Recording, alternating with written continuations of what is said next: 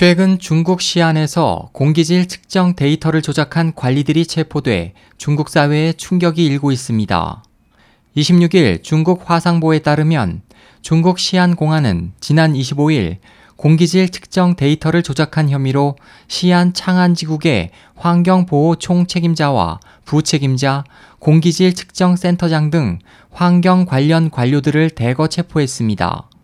현지 공안에 따르면 체포된 관료들은 공기 측정센터에 설치된 장비를 면사로 덮어 오염 수치를 낮추는 방식으로 그동안 환경 당국의 감시를 피해왔지만 해당 측정센터에서 본부로 전송된 자료에서 자꾸 이상 신호가 감지돼 공안이 조사에 착수하면서 이들의 관리 행각이 드러났습니다.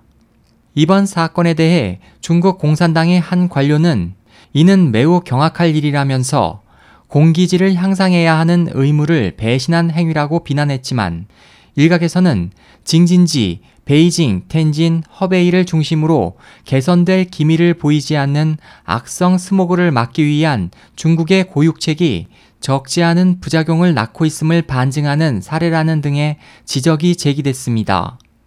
중국 당국은 해마다 베이징 등 주요 도시가 스모그 등 대기 오염으로 각종 질병 유발 등 많은 고통에 직면한 데 대해 이를 개선하기 위해 지방정부에 공기질 개선 목표를 부과하고 미달 시 처벌하는 등 강력한 정책을 실시하고 있습니다.